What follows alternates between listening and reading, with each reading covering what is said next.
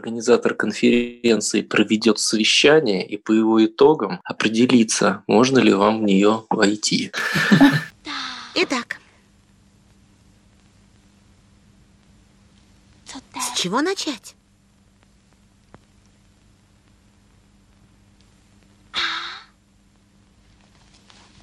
Грибочки. Всем привет, это подкаст «Манда и карма», первый выпуск 2021 года. Долгое время не могли подобрать ключ к тому, о чем же поговорить. Так мы торжественно распрощались в 2020 и как-то в этот раз интересные даты подсказали нам тему. Мы будем говорить сегодня про Веру Хитилову, замечательную чехословацкую постановщицу, у которой 2 февраля день рождения, ей исполнилось бы 92 года. Чтобы совсем не разбредаться в мыслях, воспоминаниях и соображениях, в качестве такого сердечника разговора мы выбрали фильм «Маргаритки» 66 года. Это самая известная ее картина. В общем-то, я думаю, тот, кто ее видел или посмотрит до подкаста, или заинтересуется и посмотрит после, поймет, что в целом это картина, в которой тоже можно утонуть. Но мы постараемся выплыть. И сегодня таким кинематографическим, киноманским туризмом или спортом вместе со мной будет заниматься Костя Чалый, ценитель всех редкостей и архивных достижений кинематографа. Привет. И Виктория Левитова, историк кино, куратор чехословацких ретроспектив Третьяковской галереи. Здравствуйте. И я Леша Филиппов, редактор сайта Кинотеатр.ру и сайт журнала «Искусство кино». Я, несмотря на большую любовь к Хитиловой, наверное, все-таки буду исполнять роль человека, задающего странные вопросы. И прежде чем я перейду к первому, я еще напомню о том, что у нас неизбежны спойлеры, несмотря на то, что я не знаю, как можно заспойлерить маргариток. А начать я, на самом деле, даже хотел не с самих маргариток, а с такого вопроса в стиле карточек Медузы. Почему вам кажется, нужно или интересно смотреть фильмы Веры Хитиловой? Может быть, у вас есть какой-то личный ключик к ее творчеству или набор, скажем так, тегов, которые вас максимально очаровывают в ее фильмографии? Перед ответом на вопрос я хотел сказать, что из троих присутствующих я, наверное, единственный, да, у кого нет никаких публикаций о Хитиловой. У Алексея есть статья к ретроспективе, которая проходила в 2015 году. Виктория вообще, так понимаю, сейчас крупнейший специалист по чешскому и словацкому кино в России, да, неоднократно присутствовал на представлениях, частности, на ретроспективе «Атака Равауры», и вот недавно на ретроспективе Менцеля, которая оказалась поминальной. Так что для меня большая честь с вами быть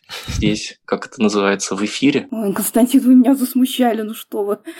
Даже вытащил из, так сказать, архива буклет, который был подготовлен к ретроспективе Хитиловой в 2015 году, и обнаружил, что вот буклет вами и подготовлен, и я так понимаю, что и с чешскими источниками вы тоже работаете плотно. Да. Ну, вы расскажите ваш ключ к Хитиловой. Да, тем более ты уже сделал, мне кажется, два заброса, потому что Вавра – это же учитель Хитиловой, а Менцель э, не учились вместе, по-моему. Однокурсник и друг. Она была его мамочкой, поскольку была значительно старше, а Менцель пришел после школы. Персональный как раз момент, если с него можно начать. Я как раз вот еще ребенком э, в конце 80-х годов запомнил имя Веры Хитиловой.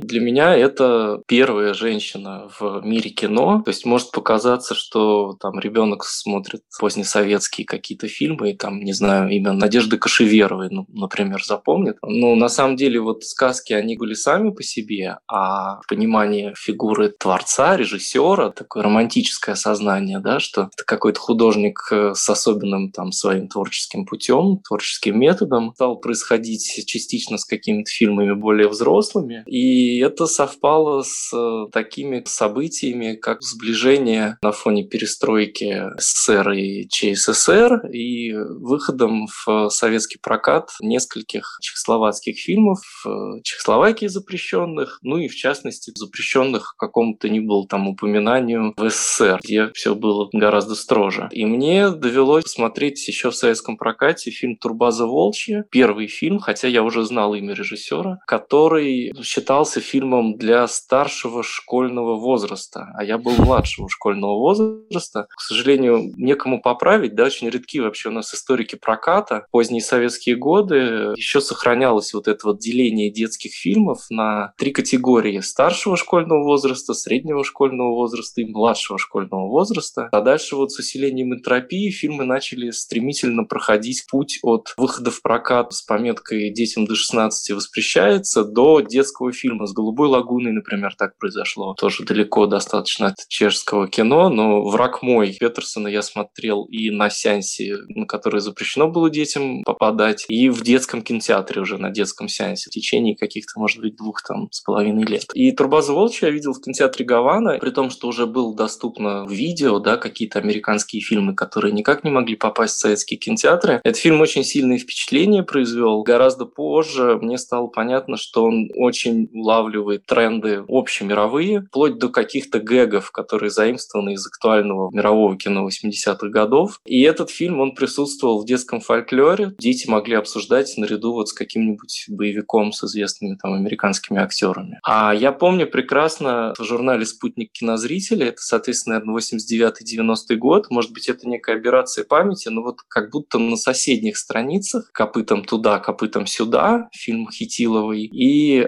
«Построй дом, посади дерево» фильм словацкого режиссера Юрая Якубиска, ну, соответственно, фильм тоже чехословацкий, 79 или 80 -го года, то есть вот через 10 лет он тоже оказался в советском прокате. И это как бы очень, ну, было запоминающее, запоминающимся моментом, потому что названия фильмов достаточно необычные, вот, и они, конечно, несмотря на то, что они, по-моему, оба шли до 16 лет, мне это очень сильно запомнилось. И насколько я прочитал позже, то есть следов этого у меня нет в памяти, в тот же период поздней перестройки вышел в прокат фильм «Стихийные бедствия», он назывался в советском прокате «Занос». Три фильма Хитиловой, которые все-таки еще показывали в СССР, ну, когда вот еще даже ЧССР и дальше ЧСФР существовали. Уже постсоветское время фильм, который называется «Наследство вашу мать Гутентаг», он был на ММКФ. На Московском кинофестивале его купила какая-то прокатная компания. И он тоже демонстрировался уже в постсоветском прокате, назывался «Наследство» или «Девочки, плачу за все». В частности, вот с этим фильмом у меня связано такое воспоминание именно о раннем сознании и восприятии, что такой творческий путь. Уже стало понятно, что Хитилова — это вот что-то очень серьезное, большой режиссер, хотя, конечно, не было такого термина в моем лексиконе. Ну, это комедия, как это большой режиссер, значит, снимает откровенно комедию, и она в общем, была очень созвучна комедиям вот советским, постсоветским, то есть рубежа 80-х, 90-х годов. Почему-то фильм «Здравия желаю» приходит в голову. То есть фильмы, которые очень откликались на действительность, но казались совершенно неглубокими, легкомысленными. Для меня сознание фигуры и что там режиссеры с возрастом, со временем начинают снимать какие-то не совсем такие фильмы, которые люди от них ждут. Это мое такое персональное. И из этого есть некий вывод, естественно, более поздний. Фильмы Хитиловой очень разные. Они отсылают к различным каким-то культурным и общественным стереотипам. Часто их очень своеобразно препарируют. Это режиссер, про которого ни в коем случае нельзя сказать, посмотрев один фильм, а, Хитилова, ну я знаю, как она снимает. То есть это автор очень разных фильмов. Фактически это художник-универсаль. Поэтому я так стараюсь в жизни уходить от сервиса рекомендаций. Там слишком много не рекомендовать кому-то что-то смотреть. В принципе, принципе, каждый сам там разберется. Но мне кажется, что да, это вот тот случай, когда никогда не лишне посмотреть еще один фильм из body of works режиссера, потому что он обязательно добавит что-то новое и не просто в понимание ее искусства, а именно что к нашему пониманию о мире. Ну понятно, значит, ты, можно сказать, вырос на Хитиловой. Такая справка чисто биографическая. Я же попал в маленький процент э, советских детей, побывавших за границей. То есть я в 88 году был в Праге. То есть для меня Чехия А-а-а. это вот ну, отчасти что-то такое родное. Если брать восточноевропейский контекст, это там не самая моя любимая культура, кинематография, но вот что-то в ней есть такое, как будто вот я немножко родом и оттуда тоже. Виктория, а как бы вы описали феномен Хитиловой вот в рамках такого подхода? Я вот с большим интересом слушала Константина. У меня, конечно, нет такой длинной истории взаимодействия с Хитиловой еще с советских времен. Я в своем советском детстве смотрела больше чешские сказки. Я тоже смотрел чешские сказки.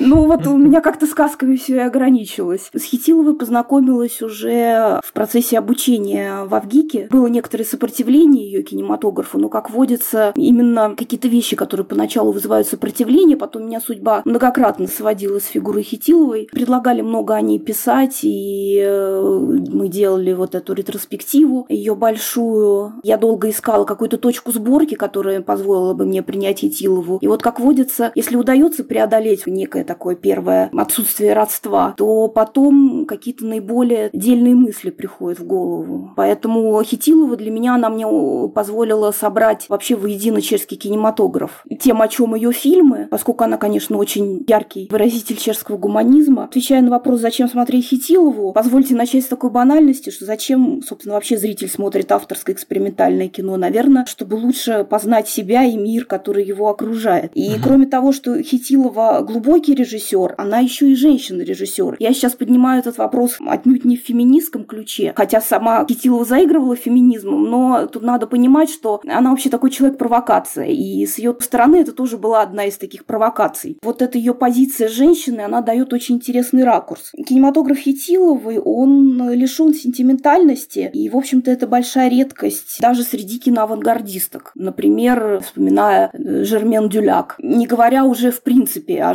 женщинах-режиссерах, создающих кино нарративное. И вместе с тем ее отличает наличие своего, скажем так, религиозно-философского взгляда на вещи, через призму которого она рассматривает фигуру женщины. То есть это такое очень интересное смешение канонической христианской символики и, я бы даже сказала, фольклорно-языческих традиций. Наделение женщины особой миссией, как создание, которое находится на границе двух миров. Или даже в некоторых случаях, как такой злой ведьмы или шаманки. Например, вот тут мне вспоминается ее короткометражка в альманахе «Жемчужинки на дне», которая называется «Закусочный мир». И, в общем, начинаясь как вполне такая бытовая история, потом трансформируется в такой некий шаманизм даже. С одной стороны, исследование, собственно, фигуры женщины, с другой стороны, такой мощный религиозно-философский подтекст, поэтика абсурда, трагифарса, очень интересный такой коллаж, тем более в авторстве женщины-режиссера. И иногда, конечно, Хитилову сравнивают с Кирой Муратовой. В некотором отношении это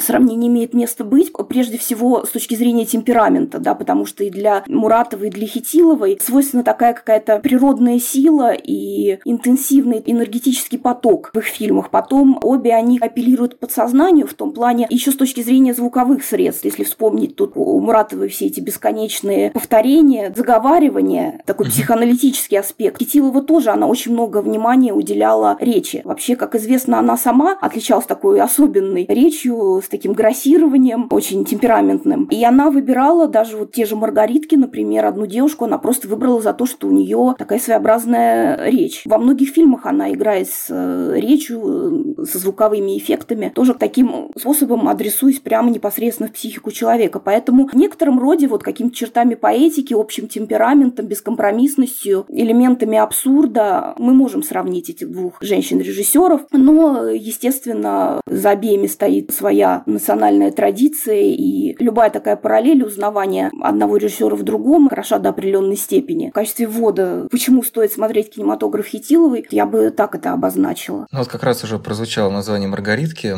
Я буквально в двух словах для тех, кто не смотрел, но почему-то слушает подкаст, опишу, что там происходит. То есть это на самом деле невозможно описать, поэтому это будет действительно в двух словах. Две девушки, которые откликаются на имя Мария, хотя у них, по-моему, в фильме фигурируют еще и другие имена. В какой-то момент решают, что общество испорчено, и поэтому они должны вести себя соответствующим образом и пускаются, так сказать, во все тяжкие, но за счет сложного образного ряда, который дает и абсурдом, и определенным социальным комментариям, и определенным религиозным подтекстом, в общем-то, однозначно сказать, что же там происходит, э, можно в процессе довольно долгого разговора, разбирая, возможно, каждую сцену отдельно. И вот в качестве такой отправной точки меня очень заинтересовало, что в нескольких описаниях фильма я читал о том, что он начинается с райского древа. В памяти действительно, как будто бы фильм начинается с, со сцены возле дерева, где они срывают яблоки, едят, и вдруг у них изо рта выпадает персиковая косточка при этом. Но на самом деле фильм же начинается с кадров бомбардировки. Я так подозреваю, что это задает определенную историческую рамку, которая нас подводит в том числе и к упоминанию того, что Хитилова одна из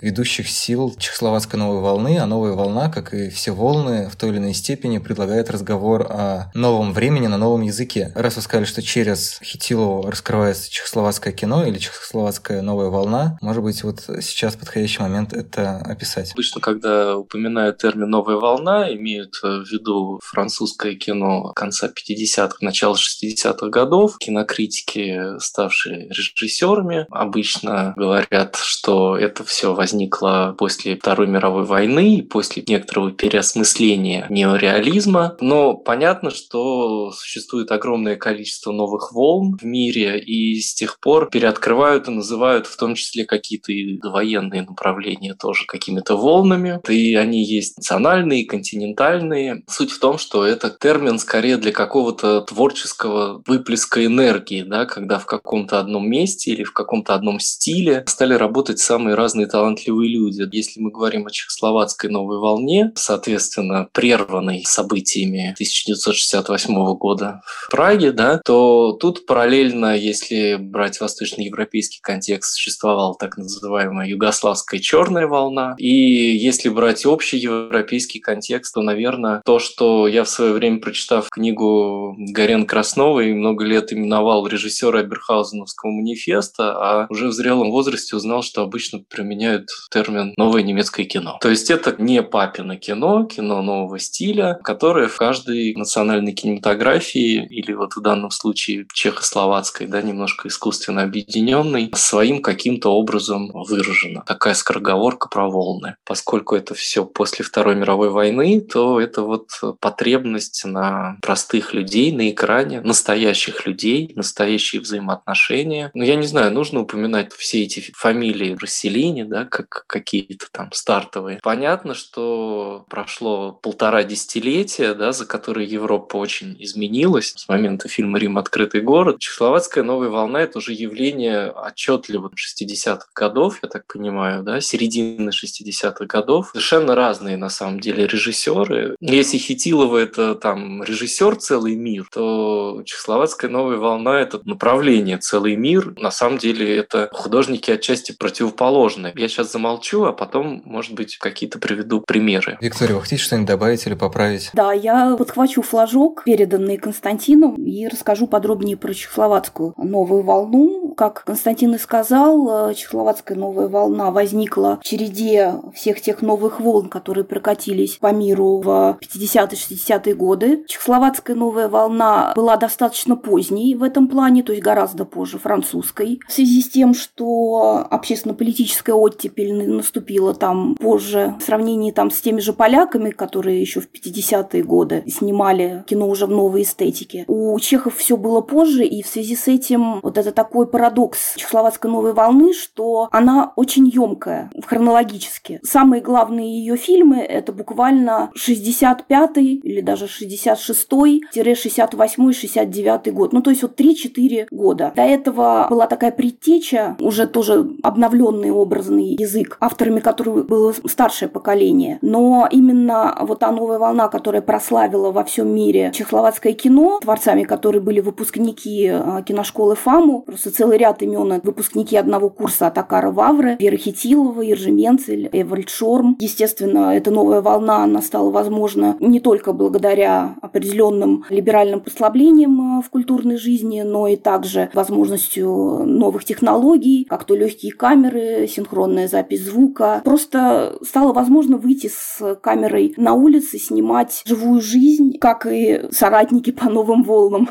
в других странах. Чехословацкие нововолновцы тоже активно использовали актеров непрофессионалов, в частности, в тех же «Маргаритках» непрофессиональные актеры. В фильме «Райских деревьев. Вкушаем плоды» тоже актеры такого абсурдистского театра, не классической совершенно актерской школы. Тот же Менцель, которого мы вспомнили, друг Веры Хитиловой, он тоже непрофессиональный актер, но он очень любим новой волной вот за, во-первых, такую необыкновенную фактуру, во-вторых, за абсолютное отсутствие наигранности. Все те черты, которые роднили чехословацкую новую волну и с другими волнами. Но если попытаться выделить ее собственные неповторимые черты, то я бы сказала, что тоже еще такая оговорка. Во-первых, в отличие от тех же французов, чехи не рождали никаких коллективных манифестов. То есть эта новая волна, она сложилась стихийно в ходе определенной либерализации, также в ходе того, что стало возможным молодым кинематографистам, был такой лозунг, да, «Дорогу молодым», а, получать довольно рано, почти сразу после выпуска из киношколы свои собственные постановки, а не прозябать десятилетия в качестве ассистента режиссера. Поэтому вот так и получилось, что они как-то все стартовали примерно в одно и то же время. Одна из таких ее характерных черт, наверное, жанрово-эстетическая в том плане, что чехи тяготеют к жанру трагикомедии. Если как-то пытаться для удобства обозначить какие-то внутренние такие течения в чехословацкой новой волне, я бы ее разделила на два вот главных таких направления, но я скажу, что это очень условно условно. Просто, скажем, по степени доступности для зрителя можно выделить первое такое настроенческое, трагикомическое, более нарративное направление, которому я бы отнесла того же Иржи Менцеля, Милоша Формана, и более абсурдистское, притчевое, со сложным а, нарративом, экспериментальное. Тут надо понимать, что трагикомедия – это стержневой жанр чешского кино, и она прекрасно уживается и с притчивостью, как мы видим в тех же фильмах Веры Хитиловой, потому что, вот, на мой взгляд, она снимает главным образом притчи, религиозно-философские притчи с абсурдистскими элементами, которые мимикрируют то под детективный фильм, как в «Райских деревьях», то под хоррор, как в «Турбазе». Но так угу. или иначе, основа притчевая. Тут же сейчас очень серьезно продолжает осмысляться такой эксплуатационный жанр, как э, Rape and Revenge Movie. И вот я так понимаю, что к нему вполне можно отнести фильм Хитиловой, который называется «Силки, ловушечки, капканы», по-разному переводят. Угу. То есть это реально переосмысление вот такой жанровой подтемы. Фильм об изнасиловании и мести. Просто «Силки, силки, силочки» такой вариант перевода я, или «Капканы, капканы, капканчики». Это уже Хитилова, знаете, почему еще вот я вначале сказала, что у меня возникали с ней некоторые такие, такое несродство поначалу, потому что я так это понимаю, что она уже где-то к 80-е годы ударилась в эстетику трэша. Ну, это такой смысленный трэш, трэш как прием. И некоторые против, противодействия меня вызывали. Например, фильм «Шут и королева», хотя там он по довольно любопытной пьесе. Ну, скажем так, не совсем мне это было близко. И как раз «Капканы, капканы, капканчики» — это вот продолжение вот этого ее такого...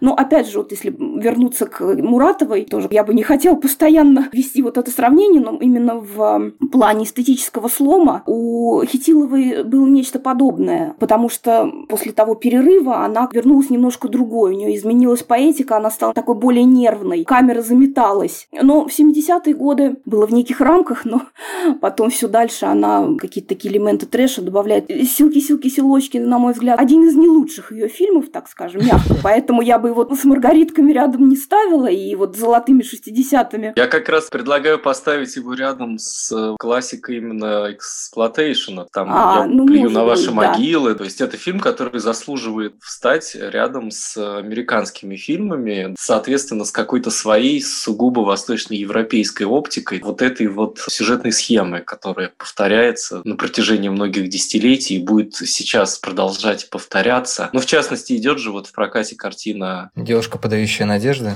Ну, наверное.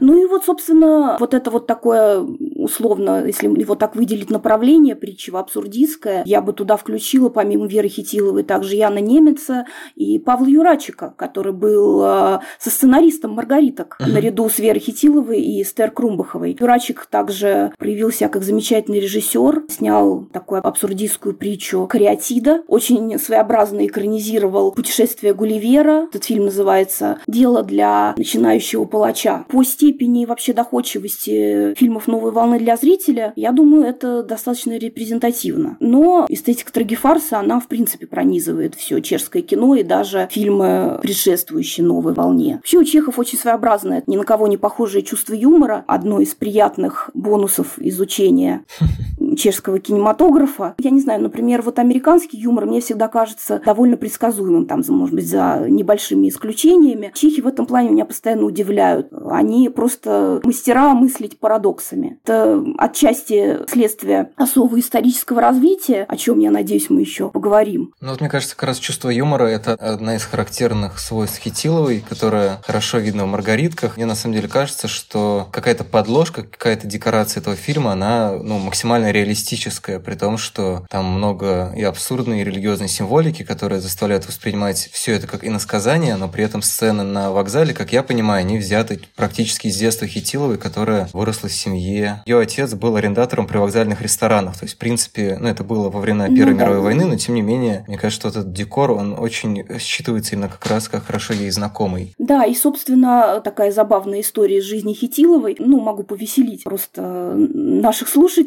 Возвращаясь возвращаясь к э, «Жемчужинке на дне», это сборник экранизации рассказов Бугумила Грабала, писателя, который дебютировал примерно в то же время, когда и чехословацкая «Новая волна», хотя он э, был э, более чем на два десятилетия старше нововолновцев. Но, опять же, вот его особая поэтика, она прекрасно легла на творчество молодых. Дебютирующим режиссерам предложили снять коллективный фильм по новеллам Граббела. Они собирались все вместе для того, чтобы утвердить, кто какую новеллу берет. И вот эту новеллу «Закусочный мир», которую в итоге снимал Хитилова, вначале хотел снимать э, невероятно интеллигентный, трепетный чешский режиссер Иван Пассер, который впоследствии эмигрировал. Ну вот он тоже один из таких эмигрантов США, друг Милоша Формана. Достаточно неплохо он там устроился, тоже снимал независимое кино, правда, потом снимал более коммерческие фильмы, во всяком случае, профессию свою не утратил. Он выбрал эту новеллу, а Хитилова не пришла даже на эту встречу, как водится в своем провокативном духе, но попросила, чтобы Менцель защитил ее выбор. И Менцель очень долго распинался про то, что вот, ей так близка эта новелла, она тоже выросла на вокзале, вот при вокзальной закусочной, поэтому давайте мы э, уступим ее Вере. И Иван Пассер, как настоящий джентльмен, уступил. Когда Менцель принес э, Вере Хитиловой эту прекрасную весть, он поинтересовался, потому что он все это выдумал, конечно, про ее сентиментальные детские воспоминания, ему надо было как-то это мотивировать, и на что она ему совершенно не стесняясь ответила, что а я просто у Граббела больше ничего не читала. Вот так вот, наверное, какая-то судьба в этом есть. Человек по своему складу, он притягивает подобное, поэтому ей досталась вот эта новелла, в которой можно узнать ее биографические черты. В тех же «Маргаритках» на титрах крутящиеся диски железнодорожных колес тоже же такая отсылка к детству. Поэтому, конечно, да, есть определенные, если знать, детали ее биографии. И более того, кстати, вот «Маргаритки», если двигаться к вопросу, о чем они, я, например, для себя сложила, я подтолкнула к этому одно из э, упоминаний в интервью Веры Хитилова о том, что это фильм, собственно, о творчестве. И другое, то, что она тоже рассказывала как-то раз о том, что ей очень хотелось рассказать о определенных таких аттракционах психологических, которые она проворачивала во времена своей учебы в ФАМу. А надо сказать, что она была очень хороша собой, даже какое-то время работала манекенщицей, но это было еще до кинематографической карьеры. Обладая острым умом, ей очень нравилось как-то так издеваться над мужчинами. И вот как-то ей хотелось э, обобщить свой опыт. И долго она не могла понять, а о чем же будет фильм. И собрать это все ей помогла ее подруга и соратница, художница по костюмам, драматург, режиссер Эстер Крумбахова. Из вот этих двух говорок про творчество и издевательский студенческий опыт у меня и выросла некий концепт, о чем. Маргаритки я, наверное, сейчас должна прерваться и дать вам и Константину тоже поделиться своими мыслями, чтобы не занимать время. Возвращаясь чуть-чуть назад к э, волне, вот я хотел в качестве фильмов достаточно противоположных эстетически Маргариткам привести другой очень известный фильм чехословацкой новой волны «Любовные похождения одной блондинки» Милоша Формана. Фильм, который в первую очередь поражает выдающейся достоверностью показа реальной простой жизни. И в то же время это фильм очень композиционно изощренный, очень реалистичный, но вот этот вот реализм, он служит какой-то очень такой вот своеобразной по нарративу истории, какой-то очень свободной. И «Маргаритки», как принято сейчас говорить, фильм гораздо более герметичный, и он в сравнении с «Похождениями блондинки» кажется таким совершенно заэстетизированным по форме. То есть в нем, наоборот, ни слова в простоте. Все, что показано на экране, все, что происходит, оно подчинено какой-то вот заранее продуманной, может быть, там где-то театральной, клоунской, цирковой какой-то схеме. И в то же время эти фильмы, вот тут, конечно, хочется согласиться, объединяет чувство юмора авторов. То есть и тот, и другой, не являясь какими-то буквальными комедиями, с шутками, гэгами, рассчитанными на немедленную реакцию зрителя, они в то же время оставляют впечатление фильмов очень иронических. Конечно, иронически воспринимающих, да, смотрящих и как-то осмысляющих окружающую жизнь. То есть мне кажется, что Борман хороший такой пример в качестве антипода, потому что он, э, конечно, возможно, лучше из всей плеяды владел формой, в частности, именно поэтому добился наибольшего успеха, надо, наверное, сказать, Голливуде, да, или, в принципе, во всем мире. Реализовался как кинематографист мирового масштаба. Ну, если говорить противопоставление, можно вспомнить еще документальный фильм Хитиловой, который называется «Хитилова против Формана», в котором она допекает его на съемках рэктайма вопросами о 68-м годе. Скорее речь, да, о том, какой путь должен выбрать художник, обязан ли он стараться реализоваться на 100% в самых лучших условиях, или он должен быть со своим народом, где его народ, к несчастью, пребывает. Вот Хитилова как раз принципиально там стоит на вот этой вот второй позиции. Довольно интересно, кстати, что вот был упомянут Иван Пассер, уже Виктории, я не знаю, там Пассер и Форман наверное, не синхронно, но как-то примерно в одно время уехали, они были близкими друзьями, и вот ушли из жизни они тоже один за другим. Пассер вроде бы и не пропал, но не повторил рекорды Капры по Оскарам за один фильм. Просто снял несколько фильмов, более и менее известных. Его судьба, она достаточно интересно может проиллюстрировать такой тезис, что когда мы говорим о восточноевропейских режиссерах послевоенных, практически о любом режиссере, который работал на протяжении нескольких десятилетий, очень легко раскладывать их творческий путь. То есть существование в этой социалистической системе, оно неизбежно нарушалось вот какими-то цензурными вмешательствами, трагическими историческими событиями, в частности, с участием советских войск. Говорим ли мы о чешском, венгерском или польском режиссере, обязательно будут какие-то подобные вещи, какие-то периоды, значит, молчания. И если человек продолжил снимать во второй половине 80-х, 90-е годы, смена поэтики обязательно, конечно, обусловленная культурно-эстетическим, общественным крахом или там, наоборот, прорывом к свободе или и тем и другим одновременно. Подобной простой э, схемы практически не выстроить для режиссеров, например, э, американского кино того же самого времени, потому что там совершенно другим принципам подчинялись удачи и неудачи. Тоже, естественно, какими-то трендами они были обусловлены. Пассер лучший свой фильм «Интимное освещение» он, наверное, сделал в Чехословакии все-таки в 66 году до отъезда. Получается, совместил в карьере и то, и то, потому что «Творец», по-моему, называется фильм с Питером Матулом. Ну, сложно, да, так представить, что это сделал тот же человек, что фильм «Интимное освещение» и там фильм «Сталин» там с Робертом Дювалом. Восточноевропейский режиссер, который оказался в ситуации, когда он стал англоязычным режиссером, и очень сложно выделить какие-то общие темы. Не глядя в титры, наверняка сказать, что он является режиссером всех своих фильмов. Ну вот, возвращаясь к 66 году, мне нравится в процессе э, разговора, на самом деле, подмечать те ситуации, когда вольно или невольно мы как будто отскакиваем от темы разговора, и мы пытаемся Хитилову и Маргарита частности как будто бы описать либо через похожее, либо через противопоставление. То есть, несмотря на то, что вроде как вот мы все время ходим рядом, вот сам разговор про Маргариток, он ну, немножко как будто бы нас отталкивает, поэтому я, с вашего позволения, ринусь просто в этот омут и опишу тоже, ну, не то чтобы свою версию, что все это значит, но какие-то акценты, которые мне показались значимы в этом фильме. А можно я два предложения вставлю? Да. Э, «Маргаритки» второй полнометражный фильм Хитиловой, и он похож при этом только на третий полнометражный фильм Хитиловой «Райских деревьев вкушаем плоды». Как будто бы она нашла свой вот этот вот очень особенный, очень своеобразный стиль, сделала в нем один фильм, который стал успешным, еще один, который непонятно как был принят, потому что он вышел уже, я так понимаю, в 69 году, и все, да, и все ее остальные фильмы, они другие. Дальше уже произошел mm-hmm. вот первый слом. До этого был поиск, а это уже некий слом, после которого вернуться к этому было невозможно. Мне кажется, что это очень концентрированный фильм Хитиловой.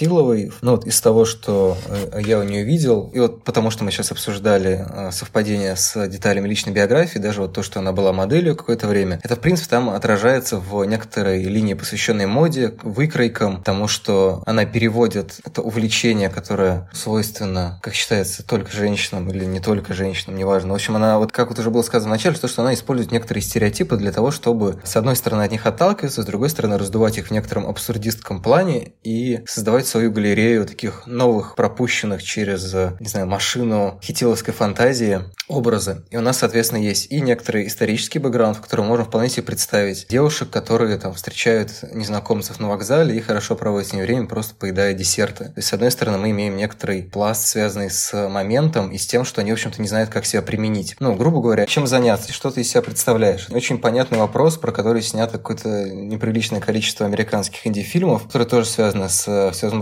поисками, странными, не знаю, связями, странными подработками и так далее. С другой стороны, есть вот это вот райское дерево в самом начале, которое, очевидно, отсылает нас к образе Евы, но при этом, опять же, вопрос, какой мир их породил. Там же сюжетная коллизия строится, в общем-то, на том, что они копируют мир таким, каким он кажется. И это очевидно, что мир после войны, который тоже находится в определенной растерянности. Мир, который, с одной стороны, вот там есть этот шикарно накрытый стол, на котором вроде очень много всего, как в Иван, Иван Васильевич меняет профессию, где три сорта икры, это вот пиршество. И это немножко противоречит тому, что, наверное, есть в послевоенной Чехии, послевоенной Чехословакии. С третьей стороны, очевидно, это запутанные поиски через любовь, потому что там же есть эта классическая романтическая линия, в которой молодой человек пытается призвать к совести Марии и говорит, типа, я не могу без тебя. Но это история, в которой есть очевидный акцент на некотором его представлении об идеальной даме сердца, и нету, соответственно, места для ее какого-то реального представления. И вот играя с вот этими масками, ну не только с этими тремя, там еще некоторым количеством, Хитилова как раз от противного выстраивает образ, с одной стороны, который может быть и сатирой на такое странно сытоватое общество, и сатирой на представление о девушках и вообще молодых людях того времени. Это одновременно работает как история про попытку себя вот зафиксировать в этом странном беге времени, в котором, ну, в общем-то, что является подтверждением твоего существования. Не все взаимодействия с людьми, это на самом деле не так много людей. Из-за этого есть ощущение, что это все происходит в мире фантазий, а люди же их не замечают ближе к финалу. И они такие, существуем ли мы, если нас даже велосипедисты не заметили? То есть, э, мне кажется, что это довольно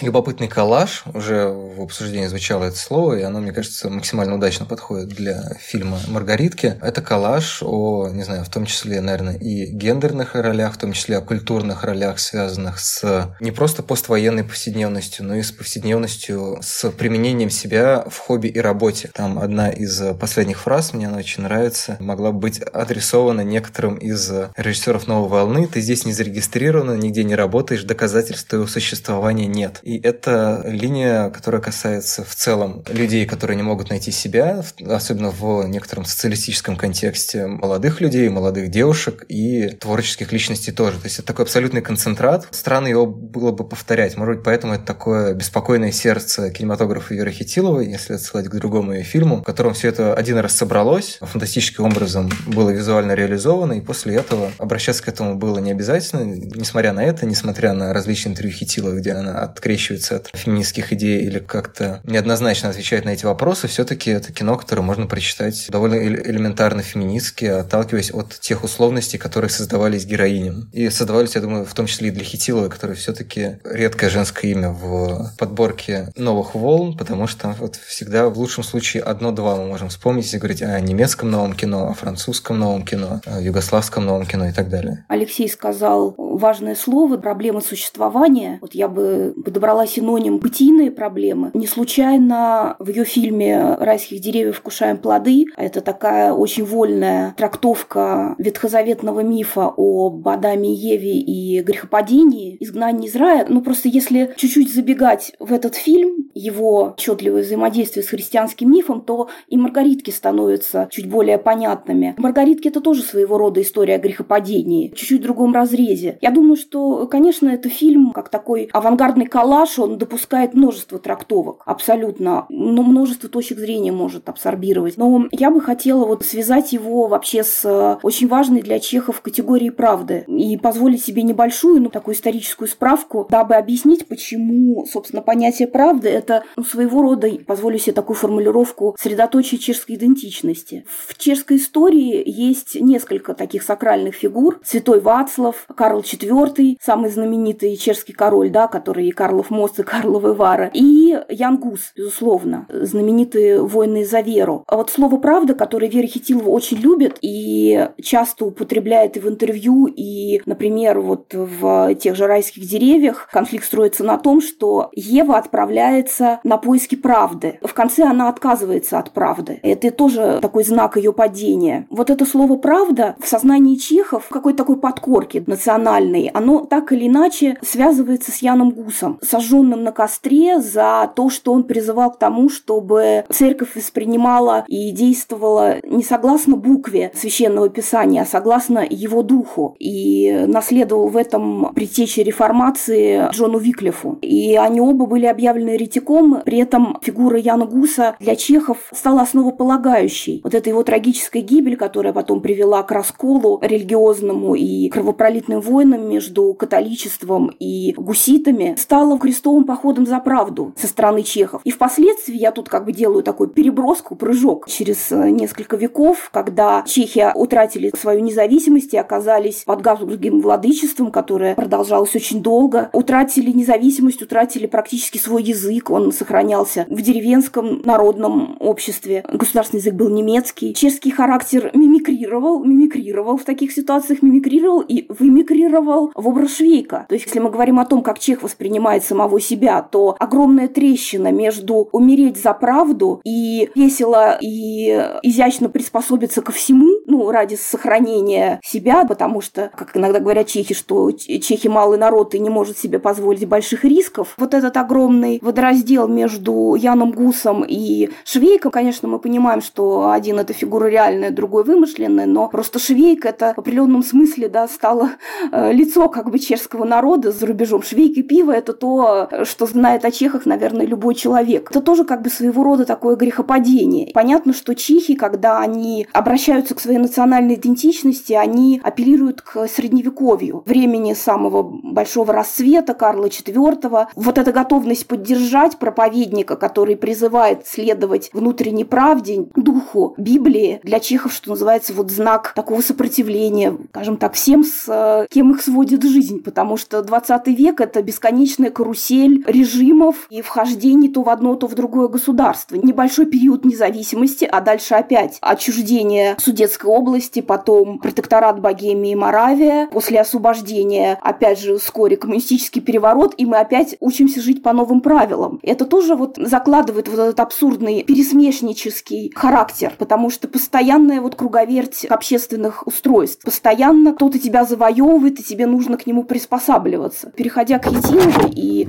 тому, что она очень любит это слово «правда», Хитилова, как они часто говорят, наряду с Эвальдом Шормом, пожалуй, главная моралистка чешского кинематографа. И Маргаритки, как я для себя сформулировала, вот услышав такую зацепку с ее стороны, что это фильм о творчестве, то, что это картина о творческом импульсе и моральном аспекте игры. То есть, когда созидательный импульс заблокирован, а в искаженном и неправильном мире он заблокирован. Героини вначале решают, что поскольку мир испорчен, то нам тоже нужно испортиться. Но так как они такие вот как бы куколки, ну то есть не совсем люди, а что-то на границе человека и марионетки, то, соответственно, это тоже элемент игры. И их жажда к творчеству, она проявляется в виде разрушения. И вот интересно, как здесь работает и включается моральный аспект. Пока это разрушение обратимо, оно также становится частью игры, такой деконструкции мира. Отсюда все это разрезание кадра на лоскутки, которые затем легко собираются обратно. Но как только эта веселая деструкция переходит из мира идей в вечный мир, утопает в вечном мире, угу. и, и она становится необратимой. И невозможно растоптанную еду и разбитые тарелки вернуть в их э, нетронутое состояние. Попытка в финале сложить осколки, она в сути своей фальшива. Такое согласие на жизнь во лжи. Очень соглашательское, фальшивое исправление, дабы избежать наказания. Понятно, что тут в широком смысле как кара небесной, да. Согласие на ложь, фальшивое исправление, и в этом можно углядеть, естественно, и большой христианский подтекст притчевый, и, естественно, бунт против коммунистической системы, как новой религии, такой симулятор. Мне кажется, вот это один из главных лейтмотивов этого фильма. Ну, путешествие вот этого творческого духа, заблокированного, испорченным антиморальным миром. Можно еще провести параллель с монтажом, мне кажется, потому что монтаж, это же ты нарезаешь то, что было цельными кадрами, из этого у тебя что-то получается. А когда ты нарезаешь э, или разбиваешь тарелку, то потом ты никак ее не можешь склеить. Если немножко, может быть, вчитывать, это такое метавысказывание Веры Хитиловой. Да-да-да, да, безусловно. Но Хитилова, она же и, ее и к постмодернистам относят ранним, да, это абсолютно имеет место. И к сюрреалистам. Быть. Ну да, это сюрреалистам само собой. Но тут надо сказать, что в Чехии вообще очень сильные традиции сюрреализма, дадаизма, в том плане, что вот эта христианская идея, она ушла вечный мир. Это вот тоже такой лейтмотив вообще чешской нации, чешской истории. Ушла в вечный мир, она проявляется вот в этом пересмешничестве таком, вот очень вечном юморе. Если вспомним мы того же Шванкмайера, тоже его апелляцию к эстетике дадаизма, готовых объектов, дадаистских натюрмортов, то это тоже вот это его такая нарочитая тактильность и вообще отдельная философия тактильности активно разрабатывает ее, придумывает какие-то новые способы физиологического воздействия на зрителя. Это тоже вот уход такой заблокированной духовной идеи в этот вечный мир. Через низ вверх. В этом плане Хитилова, она ну, абсолютно в ключе вот этого чешского авангарда, его более радикального крыла, да. Хотя тема правды и приспособленчества, и лицемерия, и так далее, она проходит через все чешское кино. Она, безусловно, не лобовая, и, конечно, в этом сила, что это нужно очень так хорошо покопаться, такой некий модус. Когда очень много насматриваешь, что просто уже это чувствуешь. Костя, тебя хотелось услышать по поводу Есть Маргариток. несколько мыслей, да, но так они немножко разрознены. Мы смотрим фильмы в разное время, хотя сейчас есть, конечно, уже такая возможность фильмографию режиссера смотреть хронологически. Я сейчас подумал, что в «Маргаритках» же, получается, первый раз появляются вот эти яблоки, там много-много яблок, плод с древа познания, и следующий фильм даже называется «Райских деревьев. Вкушаемые плоды». И дальше уже в название вынесено яблоко, ставка яблоко, называется картина, где Менцель играет врача.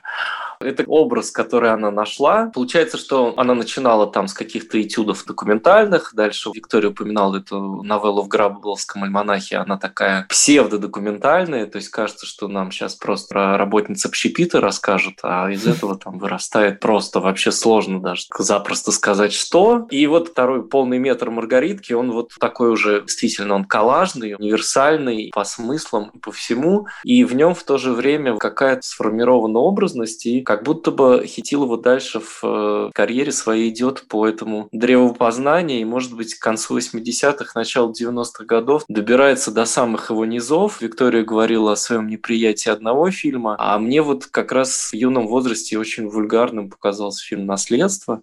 А дальше «Изгнанные из рая» — это уже рубеж веков, фильм про нудистов, про движение людей, которые проводят вместе время обнаженными. И в названии, в самой теме тоже нас к этому райскому саду возвращает. То есть это такая основная сквозная тема ее. Кинематограф Хитиловой кого-то прорастает из маргариток. Ты к этому ведешь, нет? Кинематограф Хитиловой как будто занят тем, чтобы осознать, куда же человечество ушло из рая. Так, угу. да, и какую ответственность оно теперь должно нести, каждый кто-то на себя берет. Да, абсолютно точно. Мне понравилась формула «человечество ушло из рая» и какую ответственность оно на себя берет. Я подпишусь, да. Часто очень говорят, что вот героиня Маргаритка издеваются над мужчинами, и Хитилова там во всех своих фильмах высмеивает очень желчно мужской пол. Я вот не уверен насчет морализма. Я считаю, что скорее она выдающийся этик. Собственно, не над мужчинами она издевается, а над человеческой глупостью из фильма в фильм. И даже те фильмы, которые, наверное, не комедийные, не трагикомичные, там все равно вот есть обязательно просто люди выставлены не в очень хорошем свете. Скорее просто мы видим, что люди ее немного разочаровывают на каждом шагу. То есть автор просто показывает, что вот эта тема ответственности, не готовы люди взять на себя ответственность, не соответствуют они какому-то представлению. Много есть у нее локальных фильмов с этими вопросами, а «Маргаритка» — это фильм глобальный. Если так проводить какие-то параллели, то мне кажется, что она решает примерно ту же задачу, которую в 21 веке, например, Ларс фон Триер ставил и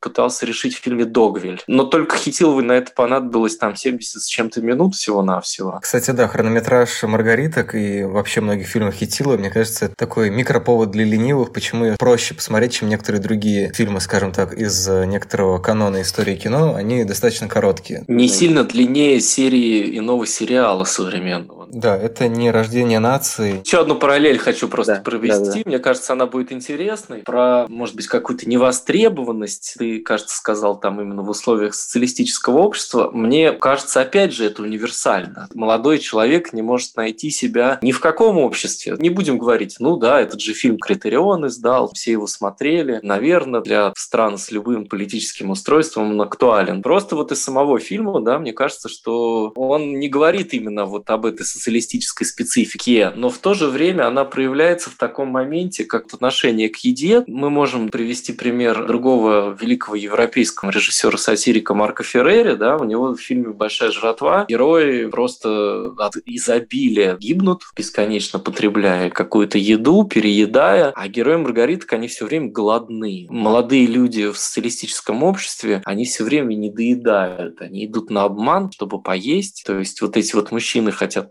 потреблять этих девушек, а девушки жаждут потреблять это просто пищу, да, для начала. То есть еще рано говорить о чем-то другом. Условно мы можем сказать, что вот это фильмы антиподы, но вот чем-то они в то же время, в общем, заражены. И про универсализм Маргариток так говорят иногда, что там какой-то фильм хорошо сохранился и так далее. А этот фильм, он, в общем, по-прежнему эстетическую актуальность свою сохраняет. Звучит, воспринимается лучше, чем многие другие последующие ее фильмы за счет этого универсализма который очень сложно разложить на какие-то кинематографические приемы, потому что мне кажется, что это уже 80-е годы. Хочешь снять претенциозный фильм, возьми и сними одну сцену в цвете и в ЧБ, смонтируй это, и вот это будет претенциозность без какого-то ни было содержания высказывания. А у нее вся смена фильтров, тщательный короткий монтаж, они как работали тогда, ну, мы не можем предположить, как это смотрелось тогда, так это прекрасно смотрится абсолютно свежим кинематографическим языком и сейчас. Мне очень понравилось Владиславу Шувалову статье про творчество Хитилова, и сказано, что в этом, мне кажется, секрет долголетия фильма в частности, что он объединил идеологических противников, то есть людей, uh-huh. которые совершенно по-разному смотрят на жизнь. То есть одни видели в этом фильме эпикурейство, как будто бы героини смотрят на жизнь. Бога нет, значит, все дозволено, нужно получать удовольствие, разрешают себе использовать всех ради своего удовольствия. Другие зрители с совершенно противоположным взглядом на жизнь, наоборот, увидели такое эсхатологическое кино. Если мы будем жить таким образом, то вот это и приведет нас к апокалипсису. То есть фильм настолько как бы открыт обеим трактовкам этим и многим другим еще. Понятно, что великое произведение, оно всегда больше художника как человека. Ну, то есть это вот именно тот случай, когда есть какое-то высказывание, которое можно трактовать самым разнообразным образом, при этом не вступать в какой-то там заочный спор с режиссером. Мы можем предполагать, что все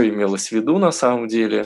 Допустим, если не знать, что Хитиловой какая-то собственная история с э, железнодорожными вокзалами, я вот эти вот колеса поезда воспринял, э, что это такая аллюзия просто на начало кино. Кино — это главный новый медиум, при помощи которого мы будем сейчас как бы задавать с какими-то этическими вопросами. Вот он прибывает, этот поезд. Сам фильм по-своему, в том числе, это не постмодернизм, но отдает дань уважения традиции немой комедии, вплоть до того, что там начинают кидаться едой. Ну и, в принципе, комедия обмана. Мне кажется, это очень интересно. То есть это уже какой-то там третий, четвертый кинематографический цитатный план, но в моем представлении это часть чехословацкого кинематографа. Не знаю, может, Виктория подскажет. Был э, замечательный телесериал «Гэгман», по-моему, Юрай Херц, режиссер, 87-88 год. Его показывали по позднесоветскому телевидению. Там герой оказывается на киностудии, где сменяют друг друга моды немой комедии. Показывают нам Чаплиновскую комедию, там, Ллойдовскую, там, какую-то еще. В «Маргаритках» есть что-то подобное. Такой вот экскурс. Первый курс, где показывают будущим кинематографистам, как зарождалось и через что проходило кино.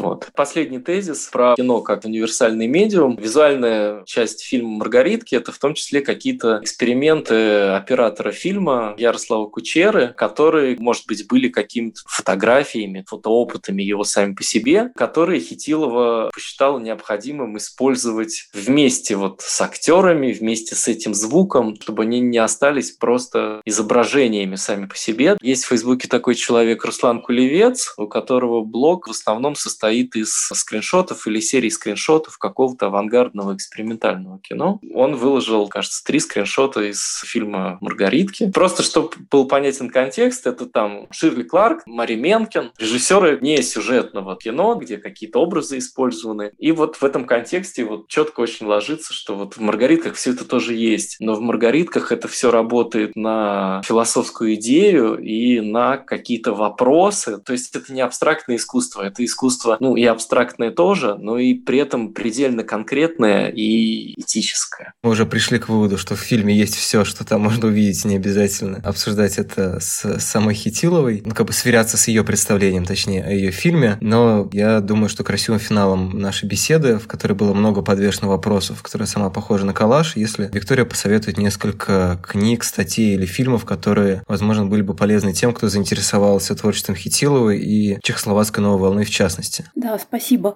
Совсем недавно вышла большая монография о Вере Хитиловой в издательстве «Опустошитель». Там собрано большое количество статей, практически все, что писалось в русскоязычном сегменте о ней, плюс некоторые переводы. Это очень удобно, потому что, например, та брошюрка, которую мы делали к ретроспективе Веры Хитиловой в кинотеатре «Пионер», она, естественно, была полностью разобрана, там она републикована. Также там републикован очень интересный текст исследования Яна Кучеры. Оставлю ремарку, что не нужно путать его с Ярославом Кучерой, супругом и оператором лучших фильмов э, Веры Хитиловой. Ян Кучера – это известный чешский теоретик и И, кстати, один из педагогов ФАМу, можно сказать, один из крестных отцов чехословацкой новой волны, потому что словаки тоже многие учились ФАМу. Фильмы Хитиловой, как мы уже, наверное, убедились, а в ходе этого разговора их надо рассматривать буквально покадрово. Вот у него почти и покадровое такое исследование фильма «Райских деревьев вкушаем плоды», где как раз затрагивается, в частности, вот фольклорный языческий аспект этого фильма. Много говорили о христианско-религиозном, да, угу. вот есть и такой просто сказочный, даже он там какие-то сказочные образы рассматривает. Поэтому, если вы хотите погрузиться, могу вам порекомендовать некоторые статьи в киновических записках, которые публиковались. Ну, это переводы, скорее, чешских текстов Яна Кучера, еще одного исследователя, и вот эту книжку большую. Так что это праздник. Для нас вообще не так часто выходят книги о чешских режиссерах. Я тоже очень надеюсь продолжить эту традицию. Есть планы. Ну, не буду пока обнадеживать, но мы работаем над этим. Конечно, есть и что почитать. В этом плане фигура Веры Хитиловой, она как-то в таком выигрышном положении на фоне многих чешских режиссеров. Ну, тогда будем ждать ваш проект «Сюрприз», потому что книга издательства «Опустошитель», как я понимаю, не совсем легально собрала эти, эти тексты. Не знаю, насколько можно Хитилову считать неисследованной фигурой, но тем не менее не очень, наверное, широко описанной, во всяком случае, в тех статьях, которые легко гуглятся, потому что, в общем-то, если их искать, то, ну, условно говоря, 10 текстов про Веру Хитилову, практически все, что мне удалось найти, например, сейчас, когда я повторно осматривал, что есть. Поэтому вот в такой тоже двусмысленной ситуации мы находимся, как и героиня Маргариток. Ну что ж, тогда будем прощаться. Спасибо вам огромное. Я надеюсь, что те, кто нас послушал и не смотрел фильм Веры Хитилова, обязательно их посмотрят. Те, кто смотрел, захотят их пересмотреть или, может быть, посмотреть те, которые не видел. Это действительно целый огромный потрясающий мир. Всем спасибо. Пока-пока. Спасибо большое. До свидания. А кто смотрел фильмы Хитилова и не хочет их пересматривать, пусть посмотрит фильмы Шорма, Ироша, Пассера,